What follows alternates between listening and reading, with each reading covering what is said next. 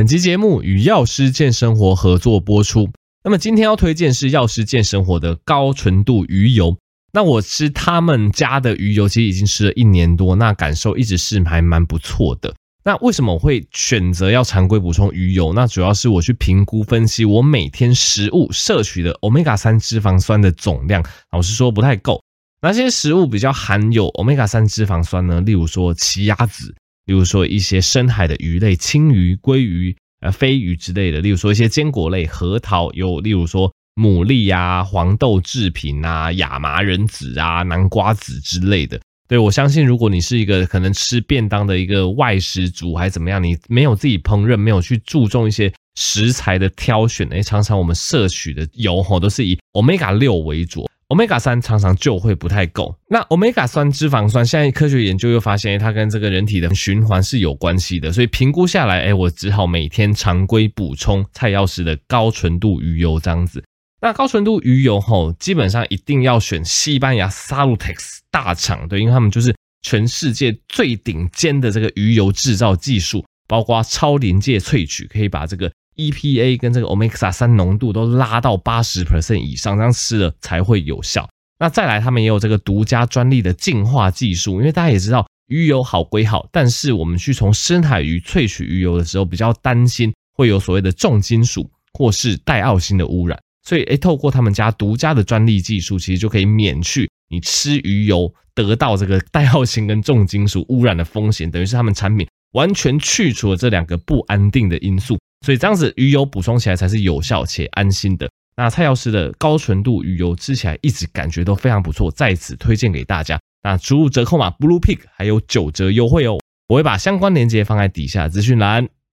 好的，欢迎回到苍蓝鸽的频道。那么近期新冠肺炎的疫情在台湾在这个本土案例上似乎又有点小小的爆发。那其实哈，反正我觉得疫苗这个东西就是变成政策一直在更新啦。那政策也是改了又改。那近期我们诊所在三峡苹果树这边打疫苗的感觉就是啊，真的非常非常多疫苗被浪费掉。对，因为我也知道，其实全台湾的接种率已经高达一个程度了。那你说接下来可能大家时间到，慢慢都打第三剂，那不打疫苗的，他大概也永远不会再打疫苗了。那因为我觉得你从疫情到现在都不再选择打疫苗的人，大概你之后再打的机会也非常的小嘛，因为他们可能就是。觉得疫苗是对身体不好的东西，怕打完疫苗会怎么样？反正他，总之他就是不信任疫苗这个东西，所以我觉得现在都还没有打疫苗的人，大概以后也不太会打了啦。所以接种率我觉得已经慢慢达到一个瓶颈了。那近期当然大家也知道台湾疫苗过剩嘛，一直都会有一些要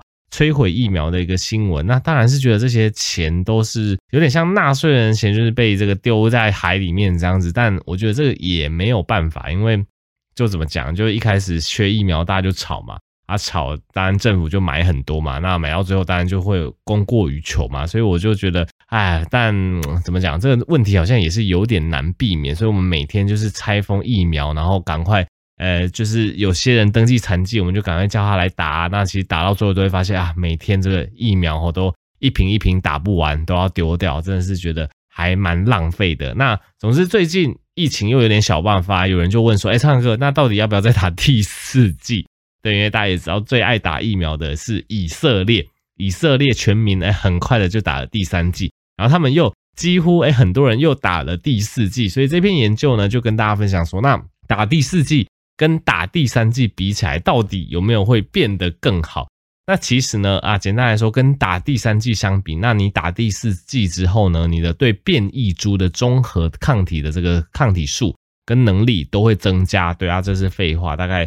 你因为你第三剂打完一段时间，大概抗体又会慢慢下去，那打第四剂又会冲上来吼。那其实不管你打第几剂啦，其实因为 Omicron 已经变异到一个程度了，所以在新一代针对 Omicron 的一个疫苗出来之前呢，你现在打看起来你打第二剂、第三剂。第四剂的这个综合能力还是都远低于对于这个原始株，就是阿尔法，然后还有这个 Delta，总之对于原始株的这个保护能力还是比较高的。对 Omicron 的综合能力，大家都是显著下降的吼。那总之以一个保护力的数据来讲，如果你只打三剂，三剂打好打满，那他们这个研究去收集了打完疫苗的人，哎，发现感染 Omicron 的这个比例大概是二十五 percent。那打完四剂，这四剂都是 BNT 的话，感染 Omicron 的人数会从二十五 percent 降到十八点三 percent。那打完如果是三剂 BNT 加混打第四剂莫德纳，那其实虽然说抗体冲的比四剂 BNT 还要高，对，因为大家也知道 BNT 混莫德纳抗体会冲更高嘛。但这个研究反而指出说，哎，如果你第四剂是混打莫德纳，那感染 Omicron 的人数跟四剂 BNT 的比起来其实差不多，一个是十八点三 percent，一个是二十点七 percent。所以总结来讲，第一个结论就是。诶，打完四剂疫苗的话，那这个感染 Omicron 的比例从二十五 percent 降低至二十 percent 左右。那你觉得这个有很显著吗？如果你统计学上去跑，大概是很显著啦。但是如果你说以一个医生的观点，诶，我们现在都已经打到第三剂了，那大家都轻症为主了，那你再打第四剂，从二十五 percent 降到二十 percent，老实说，我觉得这个效益可能没有到真的非常非常的高啦。那再来第二个结论就是说，诶，其实。这个第四季，不管你是四剂都 BNT 还是三 BNT 加混莫德纳，虽然说后者抗体有冲高，但看起来整体的保护力并没有一个非常显著的差异吼。所以以色列这个很多人施打第四剂疫苗之后的一个临床研究数据跟大家参考。所以以这个数据看起来，我觉得就是呃可以再继续观察啦。好像第四季有效归有效，但是不是？有那么大的一个动机，有那么大的一个科学研究证据去支持说全民都要打第四季，我觉得大家都可以再看看。对，目前看起来这个呃应该是还好。对我自己，你说我要去打第四季吗？我觉得我近期我可能也不会想要打第四季，但例如说半年后、一年后，因为因为之前其实就已经跟大家预测说新冠肺炎的疫情大概会跟流感之后会流感化嘛，因为你大家就是现在也都轻症化了，所以之后可能会像流感这样子，诶每年打一次疫苗，如果是这种频率，我是可以接受啦。啊，你说我现在打完第三剂，可能三四个月要我打第四剂，我自己可能会没有那么想那么早打。对，我觉得，因为现在其实欧米狂整个轻症化，那大家重症的比例非常的低，我自己觉得像我这样子的年轻人可能没有那么必要。但是如果是对那些呃中老年人或是有一些共病啊，那个体弱多病的人，需不需要加打第四剂？这个。我觉得它的一个有益程度，它的第四剂的一个注意可能就会更大。那这个我们就等后续进一步的研究吼。对，总之我们在诊所吼真的是打疫苗打会怕了。对，我其实没有打疫苗打很久哦，我从去年八月对，然后打到你看现在三月，大概过了半年。那半年你可以想想看，哎，我每个诊可能都要打，平均可能都打二十个以上的一个疫苗啊，然后这。呃，讲话的话要一直重复，一直重复，因为你都要叮嘱疫苗可能的副作用啊，怎么样怎么样？你就想，我从八月到现在每半年，可能几乎一个礼拜啊，四五天，哎，都一直在讲同样的话，讲同样的话。你这疫苗怎样怎样怎样？讲到现在，我也是会对疫苗觉得非常非常的倦怠跟厌世。然后最厌世的时候是什么时候呢？最厌世的时候就是当你觉得，哎，全国的民众吼打第二剂，这个接种率差不多了，已经到七八成了，哎，终于。接种疫苗的量慢慢减少了，可能从一整那个二三十个，哦，是真的很多疫苗终于降到一整可能十个，你就觉得太棒了，打疫苗地狱终于快结束了。然后这时候政府可能一个礼拜突然又宣布说，现在开始全民开放打第三剂，然后打第三剂一开始大家还记得那个第三剂原本的那个时间是五个月嘛，你要打第二剂之后五个月你才能打第三剂，然后结果因为疫情很快的爆发，赶快。诶，缩短成三个月就可以打第三剂，然后好不容易趋缓的这个疫苗的一个 loading 的一个负担，马上又加上来，又又一堆人冲进来问疫苗、打疫苗、问残剂，对，反正诊所就一直在这种，就是疫苗好不容易消化完，诶，又打第二剂，第二剂好不容易消化完，又打第三剂，第三剂好不容易快消化完，我觉得现在就不知道政府会不会因为疫苗很多，然后又说，诶，大家可以打第四剂，对，我觉得这个大家就观察看看，至少以。目前呃第四届研究出来，我觉得青壮年要不要打第四剂，我真的是觉得可以考虑啦，没有说一定要对，但是我觉得还是要等进一步的结果出来才会知道说，哎，那第四剂对于那些比较高风险的人，是不是会有更进一步的帮助？这样子。好的，那接下来跟大家分享一篇关于这个运动手表或者是运动记录 APP 或一个穿戴装置的一个研究，我自己觉得也是蛮有趣的，因为我们这个。频道常常在讲这个运动跟饮食嘛，对，那大家也知道我有戴这个运动手表的习惯，对，因为这个没有夜配，我就不说它的厂牌了，对，因为之前有露出过。总之我有戴 Garmin 运动，来来来，才刚说不说厂牌就马上讲出来。总之我戴这个运动手表的习惯。然后这个运动手表，我自己会觉得说，它的确，呃，对我在运动方面的一些呃记录上面是有注意的。说什么叫做有注意？意思就是说，哎，譬如说我今天做了一个高强度间歇，我今天做了一个慢跑，其实我依靠这个手表，我就可以很清楚的知道说，哎，我这个最大心率到底怎么样？其实我发现一个呃，算是很有趣的现象，就是我在状况比较不好的时候，我去执行同样强度的高强度运动，它的那个。呃，可能最大心率就会飙得很高。我最大心率真的是可以飙很高诶，大家大家知道自己的最大心率的一个算法吗？如果你要算自己一个极限的最大心率，理论上是两百二十减年纪。对，譬如说，呃，我也不会演的跟大家讲，我今年就是三十岁，所以我这个人的计算出来的最大心率是两百二十减三十，就是一百九。但是我做高强度间歇的时候，我的心率是可以到两百的。那我的心脏真的是。我我也不该，我也不知道这个应该是说心脏很强还是心脏很弱，应该都不是，因为理论上心脏很强、心肺功能很强的人，在接运动之后，心率应该是不会上升到我那么夸张。那你说心率很弱，他真的很弱，他大概也跳不到两百下，所以我也不知道 我这个状况到底是心脏是强还是心脏是弱。对，总之我做真的比较高强度的间歇，我的心率是可以破一百九，是可以破那个计算出来的最大心率的。但是大家也不用太担心我，他就是。暂时的破一下，然后等到我休息一下，大概就会又会降回来一百五、一百六，然后持续下降。对，总之我就是会利用运动手表去记录，就是我每次运动的一个强度跟大约消耗的卡路里，然后我就会知道说，其实我在状况比较不好的时候，其实我心率常常就会冲很快，我就会变很喘、很不舒服，然后运动完给身体带来的一个压力也会是比较大的。那在我当天可能是我当天休假，我晚上的运动，诶，其实整体来讲运动起来就会比较舒适。即使是同样的强度，诶，可能心率最高就一八八、一八九，那对身体带来的负担也会比较减轻。所以我会利用运动手表去记录这些东西，然后去给我自己的一些回馈。那其实这一篇研究它就是在分析说，诶，如果你习惯在运动的时候有戴这个运动手表，或者是你平常有在戴一些穿戴装置的话，诶，这篇研究是跟你说，哎。它可以非常有效的去增加你的运动量，跟简简单说就增加你的活动量啦。对，因为科学家就对这个研究还蛮有兴趣。那这个研究它的结果就是说，吼，哎，其实在研究之前，这个受试者他每日的一个中位数的一个走路步数大概是七千步，然后他们就把人分成两组，反正一组是有使用这个运动监测器习惯的人，那另外一组是对照组，是没有使用穿戴装置的人。那发现说，诶，使用这这种可能类似穿戴器械的人，他每日步数是比没有使用者是多一千两百三十五步的，而且每周中度到强度运动的时间是比未使用者还要高大概五十分钟左右，所以两组都有显著差异。简单来说啊，就是呃有戴穿戴装置的人，他们的一些运动的一个量啊，运动一个强度都比未穿戴装置的人高啦。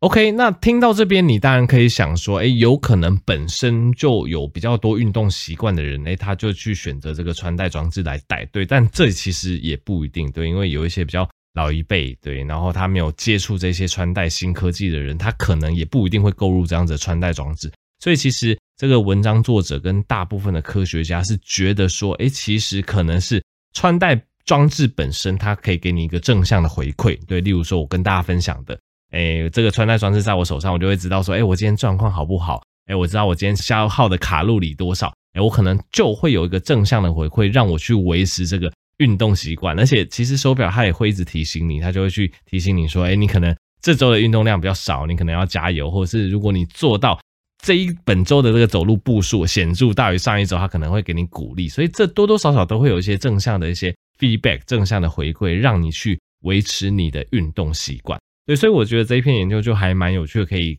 跟大家分享。所以我觉得，如果你是一个呃有一点点运动习惯，但你觉得没有办法维持的很好的人，诶，在这篇研究底下看来，或许你使用一个穿戴式的运动装置，当然现在像 Apple Watch 啊，或是各种东西，其实我觉得都很方便。那用这样子去记录你每天的一个运动状况、消耗的卡路里，长期记录下来，或许会对你培养运动习惯是会有非常正向的帮助的哈。OK，那讲到运动，我们来讲一下我们身上的这个脂肪细胞好了。那其实大家也知道，我们运动啊、饮食，我们非常大的机会都希望自己可以增肌减脂嘛。对，那其实之前也跟大家提过一个概念哦，在我们减重的过程中，因为很多人他有这个可能有一些血糖、血压、血脂，或是他有一些体重过重，或是一些外观的一个需求，他想要减重，但还是要跟大家强调，其实我们在减重的过程中，虽然说我们常常说增增肌减脂，但我们在减重的过程中，基本上一定是减肌减脂。你这样去想好了，我们身体在一个热量赤字的状态下，其实身上的各种细胞都是趋近于，就是分解会大于合成。所以其实大家在减重的过程中，肌肉跟脂肪常常都会一起减。但是我们在减重过程中，我们还是可以去做一些特别像重量训练、肌力训练这一类的运动呢，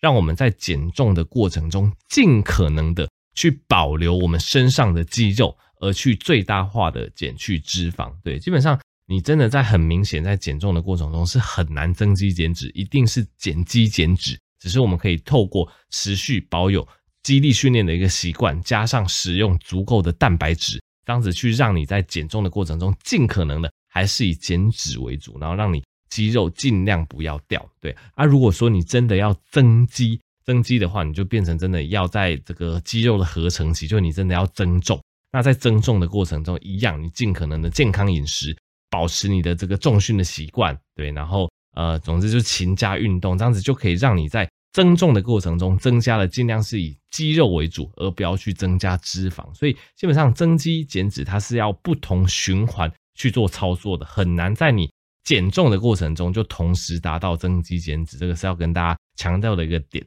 那最近也看到一个研究，也是跟大家分享，就是我们传统上哦，我们都会认为，呃，人体的一个脂肪细胞的一个总数，从出生之后就不会再变。对，相信大家也听过这个说法，就是说啊，其实你人体的一个脂肪细胞哈，从出生到老都是一样的数目啦。那为什么有些人会有游泳圈，有些人没有游泳圈，就有很明显的腹肌？那以前的人就会跟你说，这其实就是因为脂肪细胞虽然说数目不变，但是它是可以变胖。或变小，简单来说，你脂肪细胞它是一个伸缩自在的，有点想要 伸缩自在的爱，有没有？它是一个伸缩自在的一个细胞。当你今天体脂肪比较高的时候，你的脂肪细胞就可以胀得很大，所以整体这个脂肪量就会看起来哦，堆积在你的皮下，堆积在你的这个内脏，所以看起来这个脂肪量就会很高，你人的体态就会不好看。那你的内脏脂肪也会对你的这个代谢产生不好的一个影响。这是在你的体脂比较高的状况下。那今天在你体脂很低的状况下，你身上的脂肪细胞一样，传统上我们都会觉得说这个数目都是一样，只是它就会变很小很小很小颗，所以脂肪看起来就会几乎都没有，所以就会有明显的腹肌啊、明显的肌肉线条等等。但是其实现在新的研究已经发现，吼，体内的脂肪细胞其实它也是会有自我再生跟自我更新的能力的，只是它的。速度非常非常的慢，对，所以我们以前的研究才会以为脂肪细胞是呃数目是维持固定的。那这个研究是发现说，哎，体内的脂肪细胞每十五年哦会全部更换一次，它是一个非常慢的一个代谢的速度，而且脂肪母细胞它也其实可以自我更新。所以简单来讲啊，呃，我们增胖除了这个脂肪细胞的体积会增大之外，对，其实。我们脂肪的一个事实，其实我们这个体脂肪细胞的数量也会增多。那这让我想到什么事情？这让我想到市面上的各种就是呃侵入式或非侵入式的这个减脂方式。例如说，之前我跟大家提过这种消脂针嘛，呃，或者是这种这个冷冻减脂啊，或是抽脂啊。对，传统上我们以为这个脂肪细胞被我们抽掉。被我们冻掉、冻死、排出体外之后，哎，我们身上的总体脂肪的数目就减少了。对，但这个研究跟你说，哎，看起来其实没有那么容易吼。即使你抽脂了，即使你做这些呃消脂针啊、减脂之后，发现哎，你这些脂肪母细胞它还是会慢慢再生，去把你失去的脂肪细胞给再生回来。对，所以还是再次跟大家强调啊，我们不用。呃，太去在意说我们身上的脂肪数目，它其实是会自己维持一个平衡。对，我们重点还是在于我们的饮食，在于我们的运动。哎，我们只要能够好好的做好这个增肌减脂，就可以让我们的脂肪看起来都是非常非常的小，对，占据身体非常少的部分，我们身体的线条就会好看。对，我觉得其实我们做的这些呃减呃那个外来的这些抽脂啊，或者是一些呃冷冻减脂消脂针的部分，它大概短期效果会不错，但长期你没有去控制你的一些体重，没有去控制你的一些饮食或是运动的比例，大概我觉得长期吼那个效果都会慢慢恢复到你做这些外来的这种呃减脂的手术之前的样子，所以这个就再次提醒大家。好的，那最后一个议题我跟大家分享一下骨质疏松。对，骨质疏松其实也是呃国人一个非常重要的一个病啦。因为大家听我的节目很多都是年轻人，但你要想象你的爸爸妈妈也很多可能超过这个五六十岁了，开始会迈入骨质疏松的一个高危险群。那通常我们很害怕的一个情境就是骨有骨质疏松的这个男性、女性啊，可能六七十岁、七八十岁了，在家里跌倒啊，对家里这个防滑措施没有做好。这尤其老年人这个肌力比较不够，平衡感都已经丧失了，所以只要跌倒，诶，造成这个髋部或者是手部啊，或者是一些比较大的一个骨头骨折，就可能会需要这个去住院啊，卧病在床，又增加一些吸入性肺炎啊的一些风险，又再度恶化他们的肌少症等等，所以常常就是中老年人吼，这个一旦骨折住院，后续常常就会后果都会变得很差，就常常会变成需要长照的介入吼，所以。骨质疏松一直都是一个各世界各国先进国家要去预防的一个问题。那首先要预防骨质疏松，我们当然是要不要去碰一些危险因子，例如说抽烟，例如说喝酒。对，抽烟跟喝酒都是造成骨质疏松一个非常重要的危险因子，能避就避。那再来也尽量不要过瘦，BMI 二十以下哈是骨质疏松的一个高危险的因子哦，所以建议大家如果真的是呃体重太轻哦，BMI 二十以下。尽量增重，让自己 BMI 保持在二十到二十四这个正常的区间。那再来，如果你有长期呃使用一些可能不好呃地下电台的有些药物都含有类固醇哦，那长期不当使用类固醇一样会增加骨质疏松的一个呃风险哦。所以这个部分，觉得大家要尽量去避免自己去使用一些可能含有类固醇的药物，要在医师的处方之下使用会比较安全。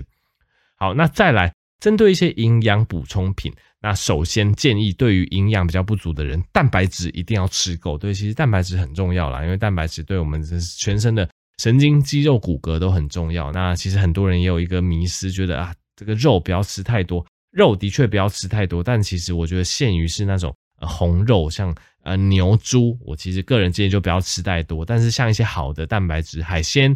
鸡肉。或者是豆制品，那豆蛋白质其实是一个人体非常重要的一个原料，所以蛋白质要吃够。那再来维他命 D 的部分，对，其实近年来维他命 D 也是炒很多啦，很多人都一直说鼓吹要去补充什么高剂量维他命 D，我看过更夸张，说什么每天补充一万 IU，我觉得这个都太夸张了。那其实这一篇研究非常清楚明显的跟你说，基本上你补充维他命 D 的营养品，每天服用四百。到一千 IU 就是四百到一千的国际单位，其实就可以了。补充超过一千 IU 吼，其实不但没有什么好处，还有可能会加速骨质流失，去增加这个跌倒骨折的风险哦。其实我个人是真的不建议每天补充超过一千 IU。那这篇研究的这个一个证据也是支持这样子的说法的，就是。大家除了平日的食物可以补充含有维他命 D 的食物，如果营养补充品就是补充四百到八百就好，对，尽量不要补充太高剂量，其实并没有额外的好处，反而会有额外的风险哈。那再来钙质的部分，也会建议每天要摄取大于五百毫克。那在钙质的部分，像牛奶啊、小鱼干之类，这都是非常有帮助的哈。